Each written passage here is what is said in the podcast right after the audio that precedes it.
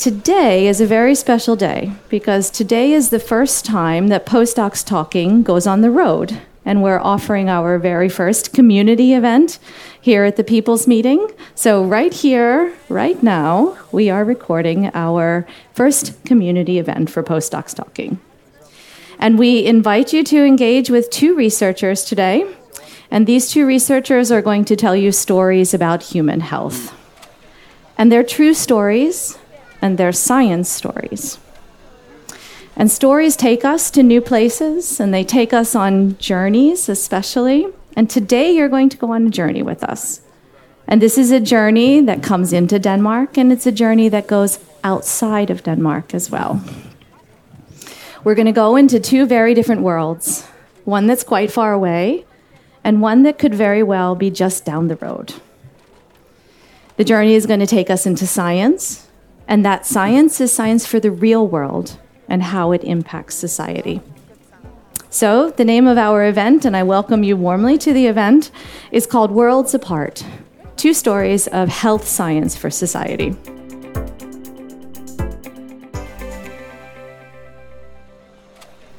Our first storyteller is Kevin Marks. And Kevin is a medical doctor from the United States. He was practicing medicine for over 17 years in the state of Oregon. And about six months after Donald Trump was inaugurated as President of the United States, he moved his family to Odense, Denmark. And he's been studying and finishing now a PhD degree at Aarhus University in the Department of Clinical Medicine. And he's very soon going to be working as a KBU doctor in emergency medicine at Odense University Hospital. So, Kevin, welcome to the stage.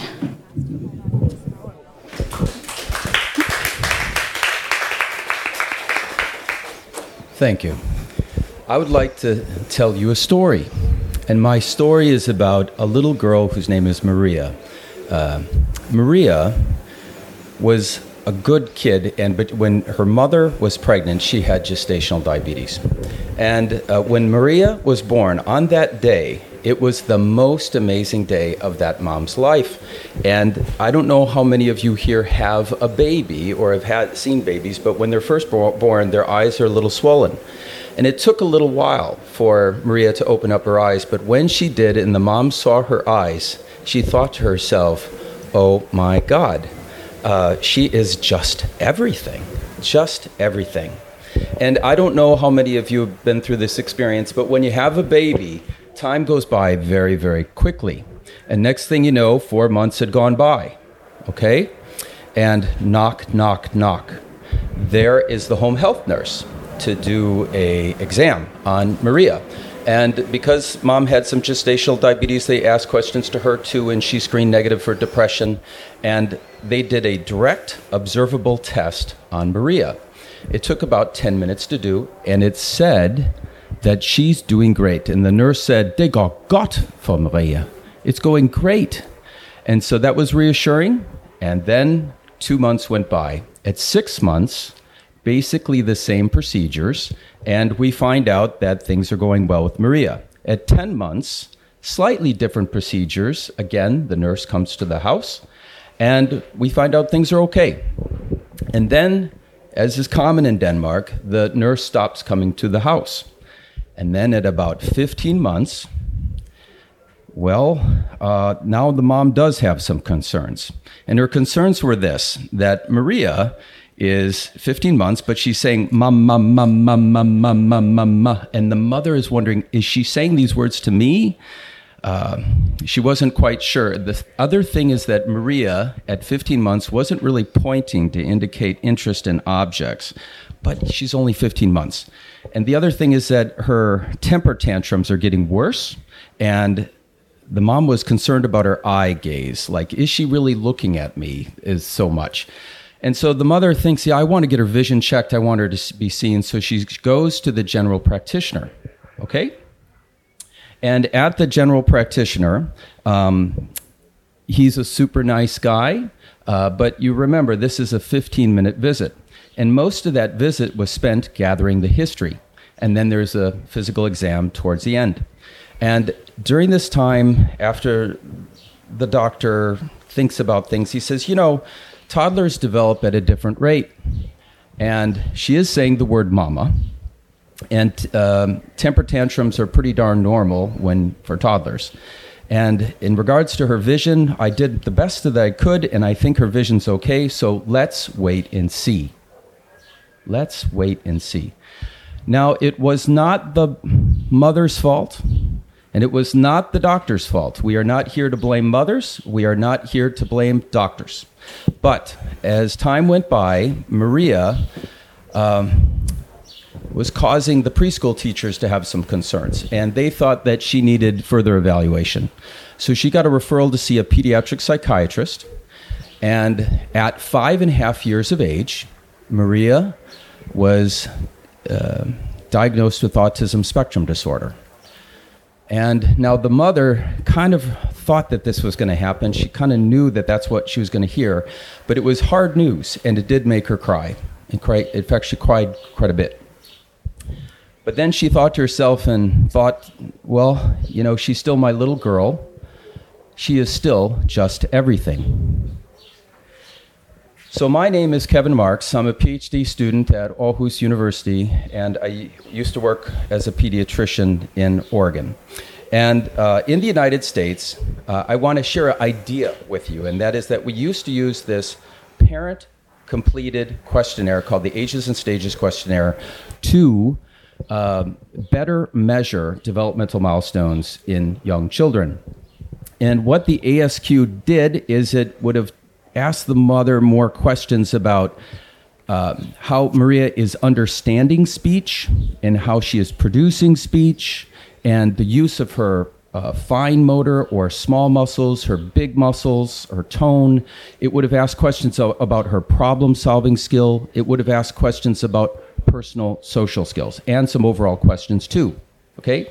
This takes about 10 15 minutes to do, but it's done before the visit. And um, if if the mother had filled out a good questionnaire before that visit, maybe it would have changed the doctor's decision making or follow up plan. There's no guarantee here, but with Maria's case, she probably would have been uh, substantially behind her peers in communication skills and personal social skills. And that information that wasn't there before might have changed decisions. Uh, so an opportunity was missed, and I want to emphasize to you, ikke godt faktisk, ikke godt.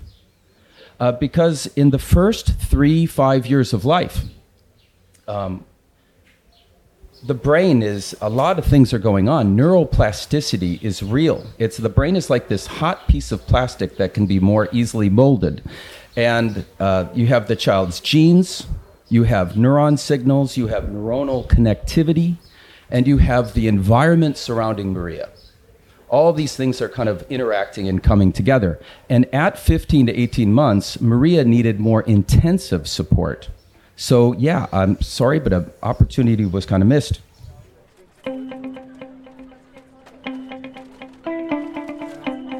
Next, I want to talk to you about another story, and it's um, something that might hit a little more at home. It is a story about Anna. Uh, Anna is a spunky, very vibrant kid. She likes Harry Potter. She is naughty, um, but she's quite clever, doing well at school, actually. And spunky is the word that fits Anna. Uh, many people, uh, to many people, she reminds them of Pippi Longstocking. Okay? You got the picture? Mm-hmm. And with Anna, um, in the last three weeks, the mother has kind of noticed that her spunkiness is gone. She seems tired. And it's this same kind of weather here on Bornholm that it was hot and she was drinking a lot of water. And so um, Anna is taken to the emergency room and she goes to Odense Universität Hospital, Fælles Akutmodtagelse. And it just so happens that the doctors at this emergency room are really, really good. They get a blood test. They kind of recognize these symptoms just like that. And uh, she is rapidly diagnosed and treated and admitted to the hospital for type 1 diabetes. And so they did a great job.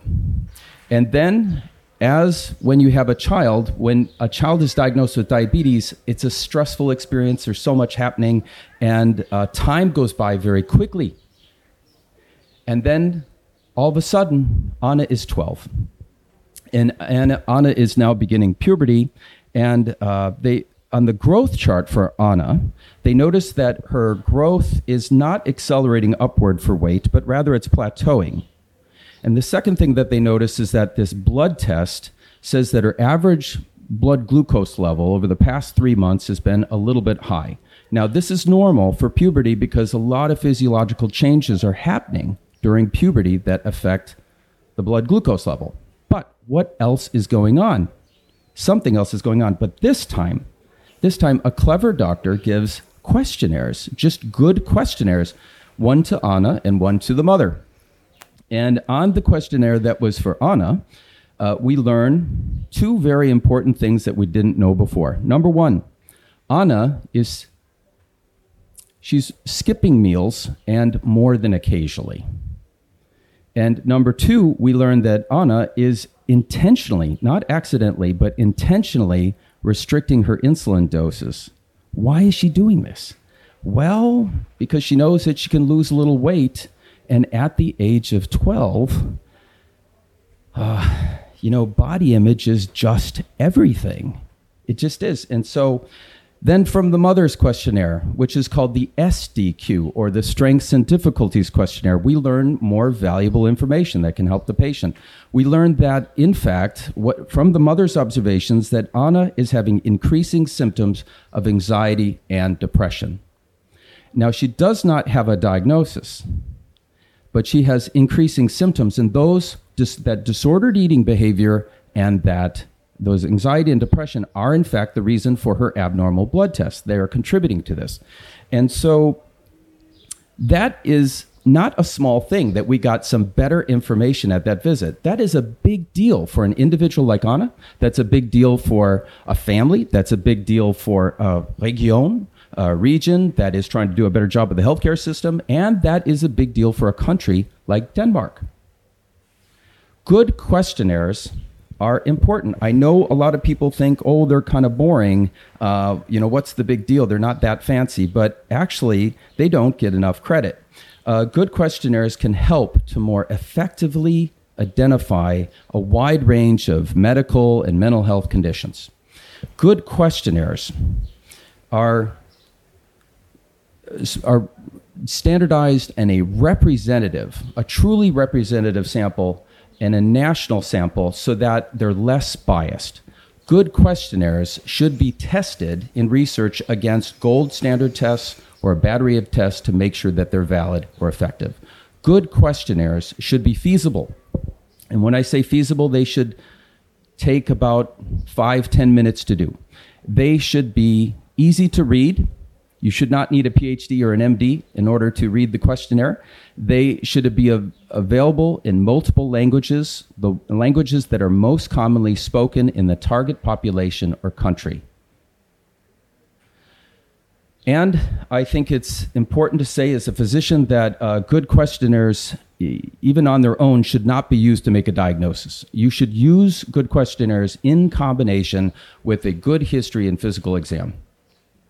And finally, from my experience uh, implementing questionnaires uh, in the state of Oregon at a national level in the United States, I think that implementation is just everything, just everything when it comes to how you implement the, uh, the questionnaires.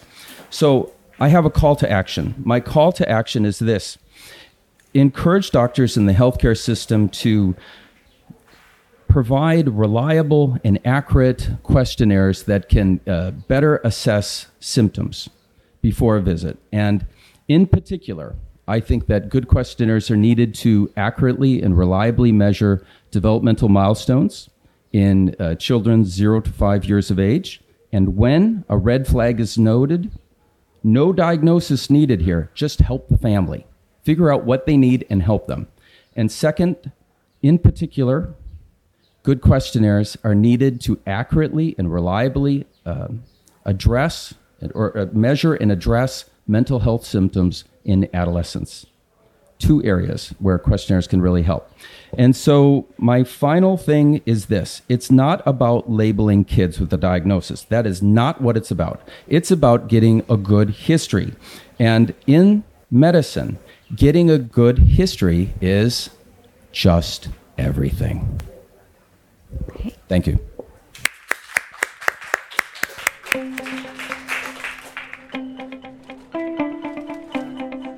Thank you, Kevin.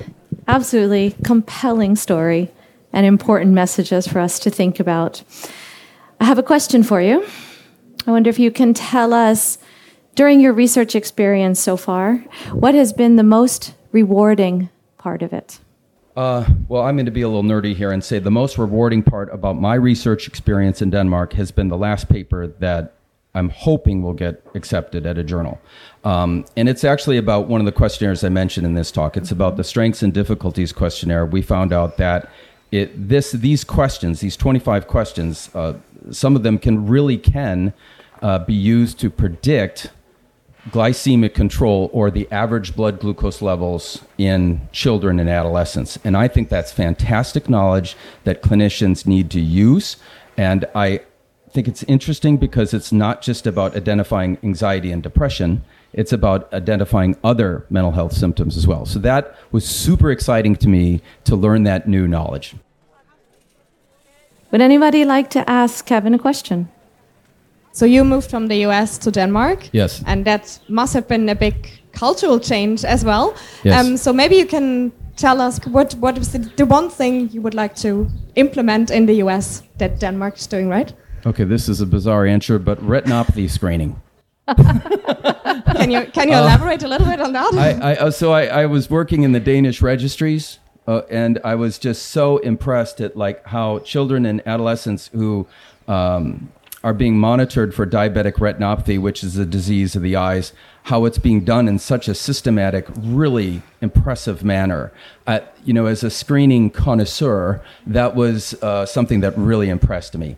But other things that have impressed me about the Danish system is equitableness. I think it could be more effective. I think they you could do a lot better job of getting uh, better information in a 15 minute visit, or I question the whole premise of only having a visit being 15 minutes for a general practitioner. But there's more equitable care here. There's less economic disparities, and I think that makes a big difference with health outcomes. Hi, Kevin. Uh, is there anything you think that we in Denmark could learn from the United States uh, way of doing it? Something that, uh, yeah, that that that you're doing better over there? Yeah, I think there are some things. I wouldn't adopt our system altogether, but uh, yeah, there are some things that we can share with you. Uh, this may be already happening in Denmark. I'm not quite sure, but um, you know, we have a lot of patients that we have to see in a day. Usually, it would be 22 or 24 kids and families that you have to see as a pediatrician. And um, so we had to develop a more effective system. And so we gathered a lot of our information in the history taking. Over half of it was maybe done, maybe not half, but uh, at least a third before they walked in the exam room. So we're getting a lot of information that we need to know at that visit to identify problems and to make a diagnosis before they come in and then we can kind of do we can save more time for counseling um, whether it's about their mental health whether it's about a physical problem and we can spend more time talking about what resources in the community can help them and then making sure that the parent understood what we just said so uh, if you only have a certain amount of time you need to spend that time very effectively and using it all to gather information is not a good idea I think that questionnaires are something that could be used better in Denmark. That's my answer. Uh, Kevin, I have a question about the questionnaires. So we heard earlier today on a, another debate that some of the people uh, that these questionnaires are meant for are not able to read them or to understand them. How will you be able to solve that with your questionnaires? Because I think they are one size fits all, or mm-hmm. Yeah.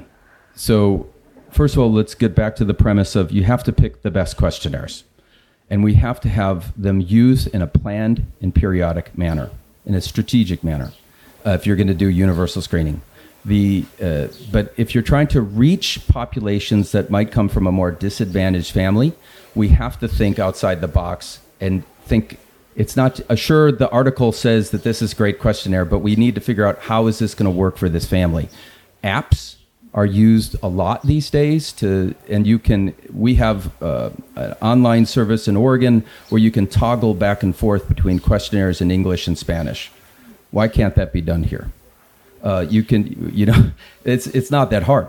Uh, so using apps before a visit would be a great way to for any medical condition it could be for adults too uh, just making sure that they're getting the things that they need to have identified identified quickly. So because there's always this kind of preclinical phase before they have something. If you can identify it early, then then you usually get better results. And that's how it is with young kids who have developmental delays, and that's how it is with adolescents who have diabetes and mental health problems, and you're trying to prevent them from having a severe condition like diabetic ketoacidosis or a severe hypoglycemia event. Yeah, addressing the mental health problem or eating problem may make the difference and save Denmark some money. So I didn't quite grasp how many uh, items were in the questionnaire or in the. But have you thought about developing short forms? Yeah, yeah, the the uh, size of the questionnaire is very important. Um, I think in the United States we've come to the conclusion that we should not recommend a single questionnaire. You have to be more flexible about that. You should have to insist on criteria for what makes a good questionnaire, but you can't insist on the specific questionnaire that everybody should use because um, some clinics just don't have the time for that. Uh, it has to be even more brief questionnaire. So I think how many items are in the ASQ? About 30 to 35. How many items are on the strengths and difficulties questionnaire, which is used, and these two questionnaires are used around the globe? Oh, 25. But um, the questionnaires should not be long. In some conditions, you have to be careful about giving too many questionnaires uh, physicians are humans. And so if you have to screen for the same thing at every visit, very quickly the, the physicians are going to develop a negative attitude about that questionnaire. so uh, think about the strategy, about when is it the right time to ask the specific questions. Hi, Kevin. Thank you. That was great. I have a question, maybe a bit cynical, but yep. are people always honest? Do they lie on these questionnaires? Do they say that they, you know, I, I, I, don't smoke or I don't, you know, I, I only drink three units of alcohol a week. And, you know, you know, I know that's not necessarily for pediatric, yep. um, but is there an equivalent, if that makes sense? It depends upon what you're measuring. So when it comes to developmental milestones, I've find that actually you can definitely trust the mothers and the fathers too. I think that they actually do know a lot about their child's you know what they can and cannot do. And they provide detailed nuanced answers about whether yes they're doing this milestone and it's been mastered or sometimes they're doing it and it's an emerging skill or not yet. Overall i think um, you can be cynical about questionnaires that have to do with substance abuse so, in my experience, when we would see families in the United States and we would give them a questionnaire about uh, social determinants of health, and uh, there's a few questions about whether there might be an issue of substance abuse, I don't think that you can really trust the answers on those questions. But if you're talking about measuring mental health symptoms in a teenager, you know what? I think teenagers are sometimes more honest reporting it on a questionnaire than they are in a conversation face to face. Kevin, this begs the question related to end user involvement in questionnaire research. Is there a space to bring the end users, the ones who are answering the questionnaires, into the research about the questionnaires? Yes. And that needs to be done on a local level uh, with plan, study, do action cycles. So the whatever clinic or whatever system that is implementing a questionnaire, they do have to uh, solicit feedback from the end users to say, how is this process working out for you? Um, how could we make the process better? Did you understand the questions? Did, what what do we need to do differently to make sure it works better? Do you see that happening in the United States and in Denmark, or in only one of the places? I don't know if I am smart enough or uh, have enough experience to truly answer that question because I've been doing PhD stuff for the past three years. So I need to get my feet wet before I can really answer that question. So that relates to a final question, if I may have the final question.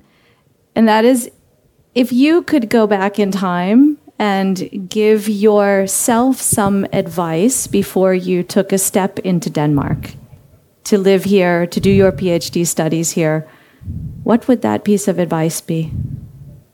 Hmm. Tålmodighed, patience. Uh, tålmodighed or patience is very important in Denmark for somebody coming here because there's a, a, very complicated process. I had a goal. I wanted to get back to working as a pediatrician. I had to figure out ways to accomplish that goal, and it required uh, patience. Sometimes I think uh, that's important to just say that I need to be patient about this because sometimes it takes a while to get the goal. Yeah. Thank you. Thank you yeah. for that honest and, and uh, uh, grateful answer. Let's all thank Kevin.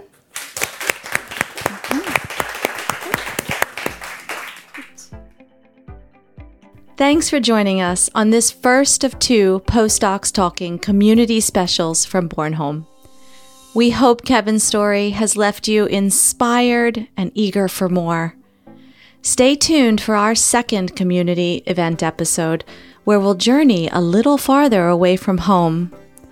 I'm your host, Gretchen Rapaski, and I just want to say a warm thanks to the Danish Diabetes and Endocrine Academy for keeping Postdocs talking. Thanks for listening.